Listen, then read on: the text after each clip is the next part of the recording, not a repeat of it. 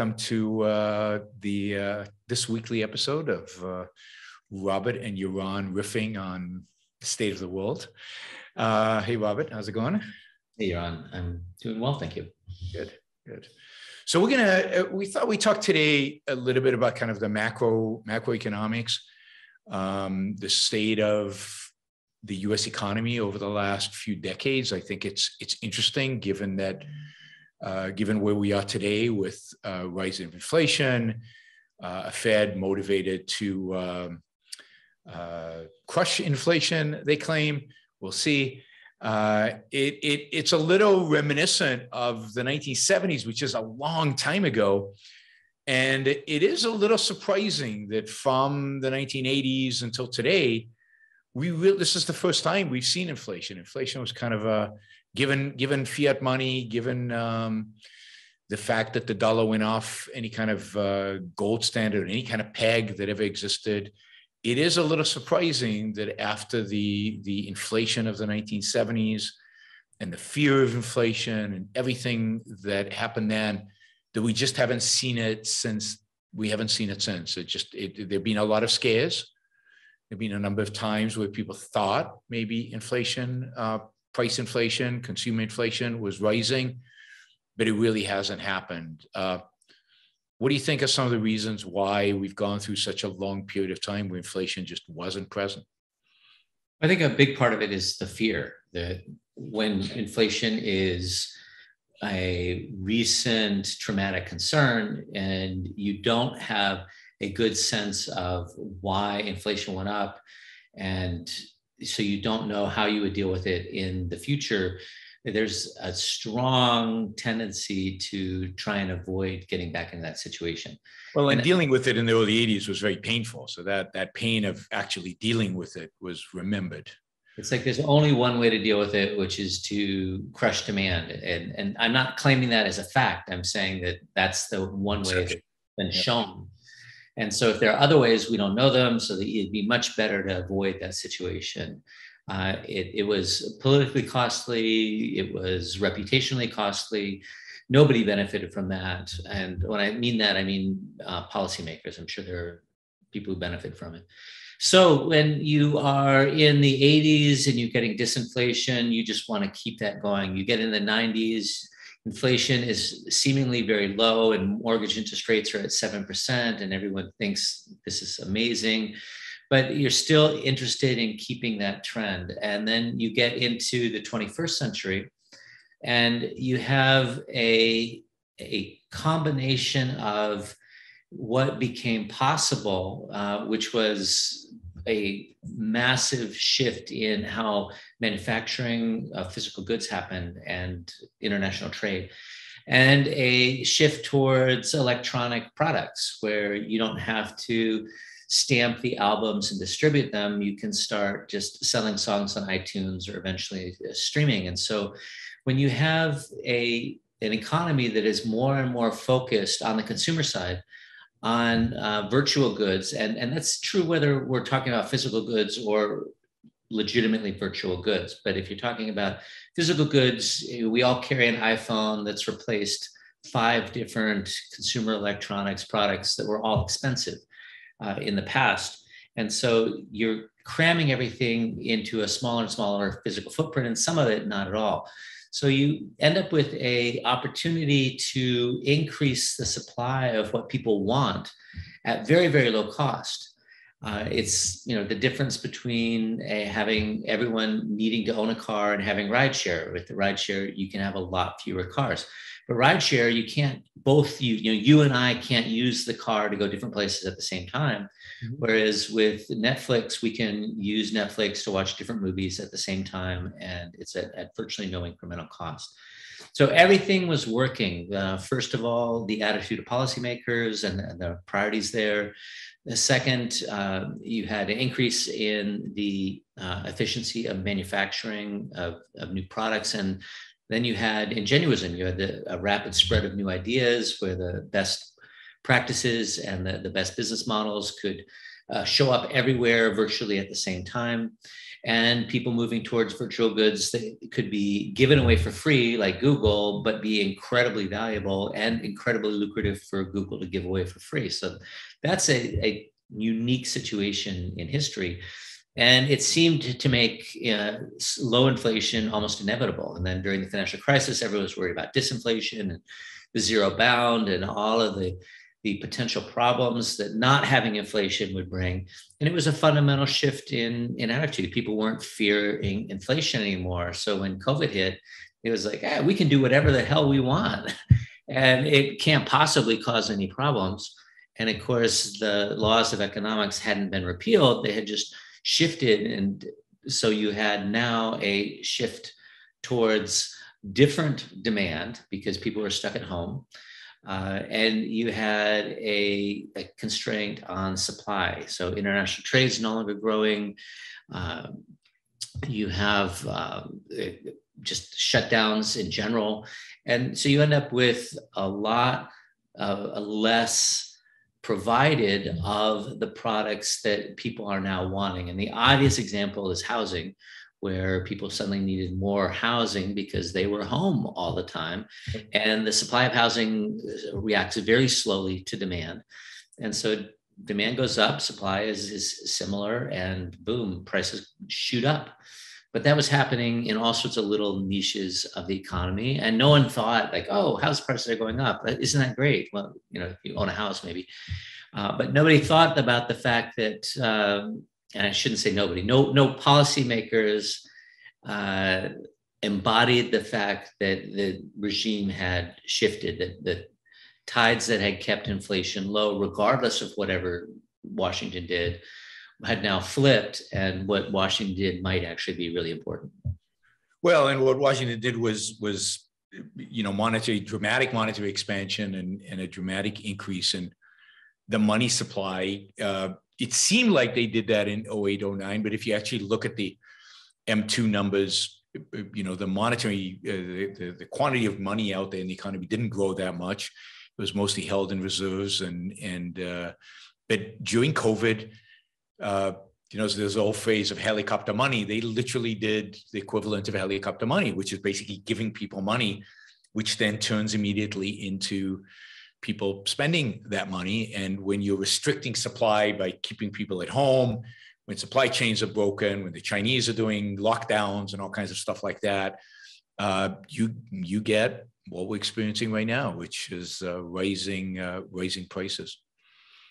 And it wasn't immediate, of course, because when you're stuck at home, you can't really spend a lot of money on things other than those virtual goods, which can be provided at very low cost. So we all end up uh, with with the Zoom but and you know people were buying more streaming uh, more streaming options but it, it was it's very easy to provide that at relatively low cost and an infinite amount uh, there, there weren't going to be any constraints on that uh, but it was predictable that when we finally got over covid uh, figuratively not literally that we would have to get a match between supply and demand for all the other things yep. that can't be provided or can't be provided as easily.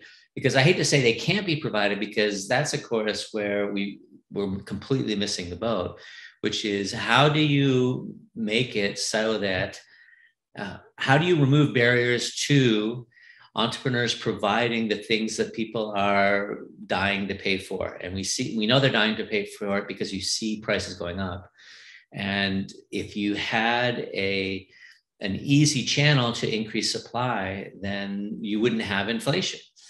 Uh, but that's not the conversation that, that I'm hearing out of Washington. And it's a much better conversation because it involves people getting what they want and other people getting rich providing it, as opposed to people not getting what they want and the economy having to go into recession so that they stop wanting it.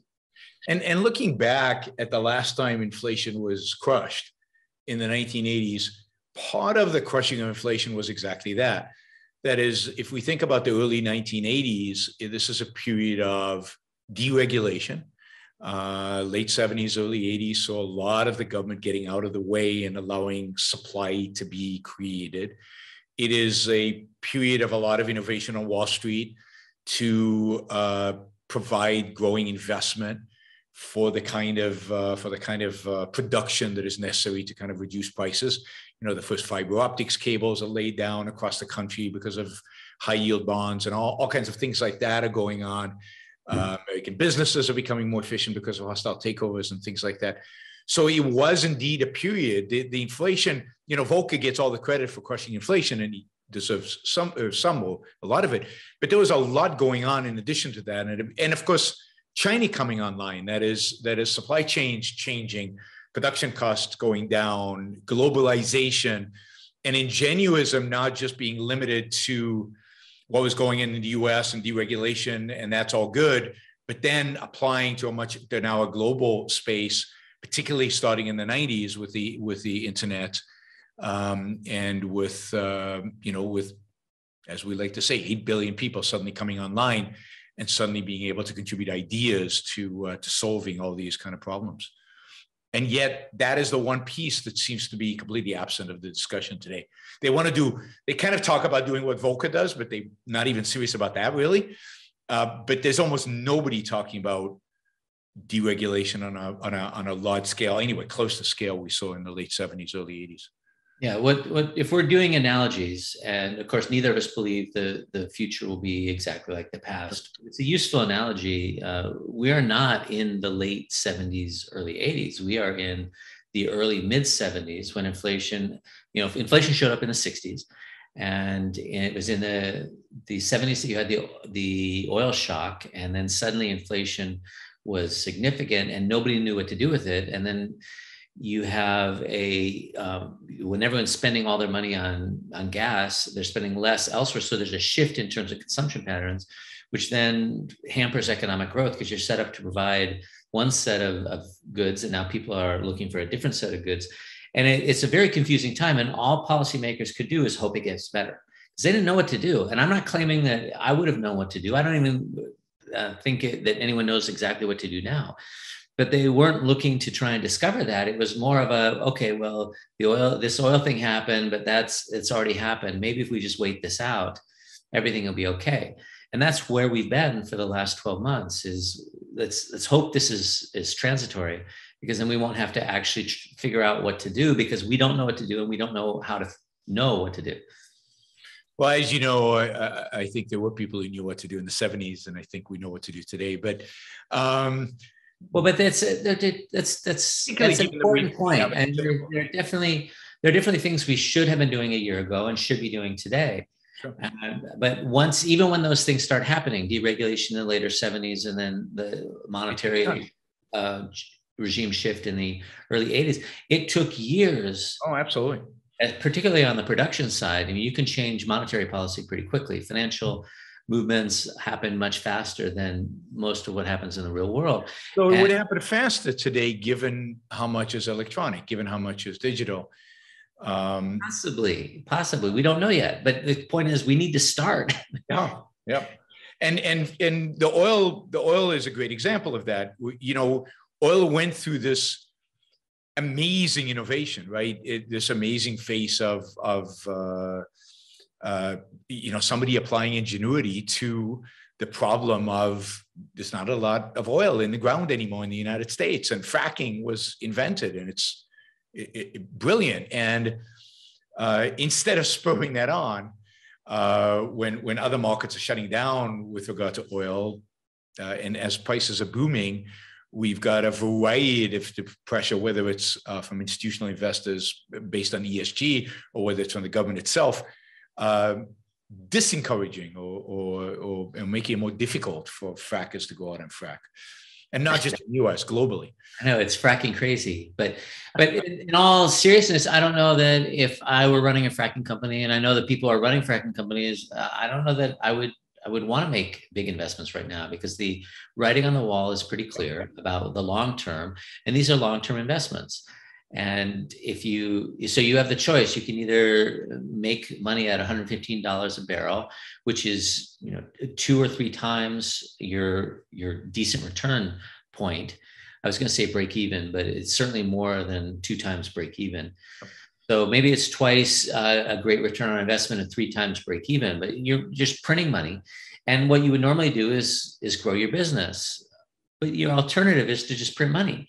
Yep. And the way that this has been framed is, I don't think, uh, I don't think fossil fuels is the answer to the energy issue. Um, because, and I don't mean that like I philosophically believe that, or I don't think it could be, but I think it, given the world that we're in, and given the fact that that uh, global warming is is being being made a priority over other forms of human well-being, mm-hmm. that the solution needs to be discovered elsewhere. And you know you know i'm a big advocate for uh, exploring the, the potential of nuclear power.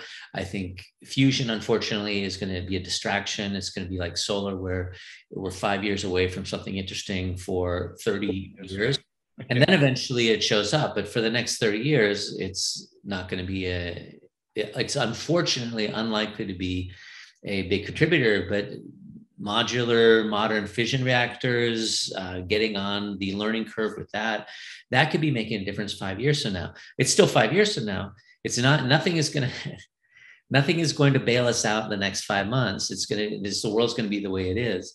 But we could be doing things now. We could have been doing things five years ago that would help us discover what are the real opportunities. But we've not. We've been in a, a static, uh, and I'll say fantasy world uh, around renewables, where we're not looking at the full portfolio of renewables. We're not looking at the stable portfolio of renewables. Uh, hydro is pretty much tapped out, but geothermal and, and, nuclear might have the same kind of impact that fracking did. Uh, because if you look at oil price graphs, which I think people are looking at a lot more than they have for decades, is you know we're back to prices that we saw 10 years ago and prices that we saw or eight years ago and the prices that we saw in the early 80s uh, but overall if you compare the price of oil or gas or any of this to say the cost of a college education it looks very reasonable. Absolutely. Uh, because a lot has been figured out on how to make it more efficient. You know one other aspect of um, that I think is making it harder to get out of the current crisis is kind of, in a sense, kind of a backlash against um, globalization, a you know a, a, sudden hunkering down of building walls and, and looking internally rather than externally. And I think that both affects trade, but it also affects information flows. It also potentially affects um, you know uh, the, the whole idea of ingenuism the, the idea that that you know ideas can be generated anywhere and they can be built on top of one another because people are trying to build uh, uh, walls not of you know china russia uh, and and but even even here in the united states and and europe. And i think it's going to be interesting to see how that plays out because that's definitely a, a force in the world today. And the counterbalancing force is that we all got a lot more used to interacting and, and collaborating remotely. Yep. So, you know, it's it's hard for me to predict whether that's going to be a significant problem. I think that the that the actual barriers of of COVID and the fact that the world is so if you're looking if you're trying to to be a global entrepreneur, you're at the whim of at least a half dozen important governments mm-hmm. around the world. And that's just a, a, different level of risk than when you are just dealing with, you know, your local government or the federal government or the Chinese government, you know, one. Uh, and it doesn't really, it's not really diversification. In a sense, there's some diversification because when China was shut down, everyone else was, was shutting down, everyone else was opening back up. But when there are bottlenecks everywhere, uh, it, it, it's the wrong kind of diversification because you end up with all these critical points. And if one of them is always out, then you never run efficiently. Yes, and we're definitely moving, at least it seems like ideologically, the world is moving away from the kind of interconnected idea that, you know, hopefully there are counter forces against that, and hopefully that'll, it, it, it'll come back. But it certainly seems to be right now unpopular to think in terms of an interconnected world and a, and and a, you know a, a, the kind of the kind of world that led, I think, to the great moderation in during the early 2000s, where uh, supply chains were super efficient and uh, there was a huge movement of people, of goods, of capital, and, and everything flowed pretty smoothly at very, very low costs and, uh, and very, very low. I mean, what you're bringing up about different countries is this idea of political risk, which I think for a long time everybody assumed was basically zero or very low. And uh, suddenly, partially because of the war in Ukraine and partially just because of the attitude towards China, political risk is now much, much higher and that kind of slows collaboration down. And you couldn't have predicted any of that if you if we went back to the late 70s or early 80s and you said, look, inflation is actually not going to be a problem for the next 40 years. It's going to continuously fall. It's going to uh, you know approach you know levels at which people start worrying about it being too low. Uh, how do you think that happened? It wouldn't be obvious in advance because people had to figure this stuff out and they were they had the opportunity with the lower low you know the low cost and falling cost of uh, transporting things by sea and the increased connectivity that allowed collaboration across the planet. And so that's that's where i think we are today uh, that we don't know what's going to um, come out of this you know massive shock to what how the world was running and, and running really well. Uh, and if we can uh, get give people the freedom to discover that sooner rather than later it'll make a huge impact on the well-being of people on the planet. And not so much you know people in america who are generally going to be just fine but for the people who are just starting to catch the wave, people in, in Asia, people in Africa, people in South America, uh, that if we don't, if we, and I mean this not as a collective we, I mean as each of us individually um, aren't figuring out how to make the new world work, then it's it's going to be an enormous human tragedy. Yeah, and and there's another tragedy here in the sense that I mean, you say here in America we'll be fine, and and and that's probably true. But we've run the numbers. Like if if the U.S. economy grows at one two percent a year versus if the U.S. economy grows at four five percent a year, the missed opportunity of that lack of growth is a massive human tragedy. It's you know uh, in every respect in terms of the quality and and kind of life that we could have and that the poor among us could have, even though the poor in America are not as poor or, or nowhere near as poor as the poor elsewhere, they're still poor. You know, the missed opportunity, the opportunity cost of not getting it right is is is just massive. And that's a really good point. And that, that you know we'll be fine, but our kids, our grandkids, they won't be relative to where things are. And that's of course always the challenge. Is uh, the people people and countries get to a certain stage of, of life where they're more interested in companies they're more interested in holding on to what they have than uh, exploring what could possibly be well, and that's and that's the sense in which you know ingenuism uh, you know what we really what the answer to these questions is almost always is is you know free people up to figure out solutions to these things and the more people you free up uh, under conditions where they really have the ability uh, without asking for permission to solve problems and go out there and, and get stuff done, uh, the, the, faster we get out of the problems that we that, that have been created, uh, and and and that's true globally. That's true in America, and that's true everywhere in the world. Yeah, we and we solve problems that we didn't even know we had, which is a really yep. interesting question. So maybe it's not just us because the, the problems for us is, is that is human mortality, but you know that's that's a problem that is slowly being solved and you know could end up being um, relevant to us even though i always think it's relevant to our kids and our grandkids um, there's always something and and not having not having an ingenuous attitude towards you know what great things are possible now that given everything we know that we didn't know 10 years ago and everything we have that we didn't have 10 years ago what are the great things we can do today? As opposed to look at the great stuff we have now. It's a it's a it's an I, I want to distinguish it from the treadmill like the the rat race because it's not that it's yep. like uh, you climb to the top of the mountain and there's another mountain, except you're not really climbing. You're riding a jetpack in a a spaceship or something. It's because that's our, our natural, as humans, we're naturally uh, cautious when we're in a good situation. And that that's the time when you can afford to be the most ambitious. Mm-hmm. Yes. All right. Well, on that positive note, um, thanks, Robert. I'll see you again next week. Thanks, Ron. Okay. Take care. Bye.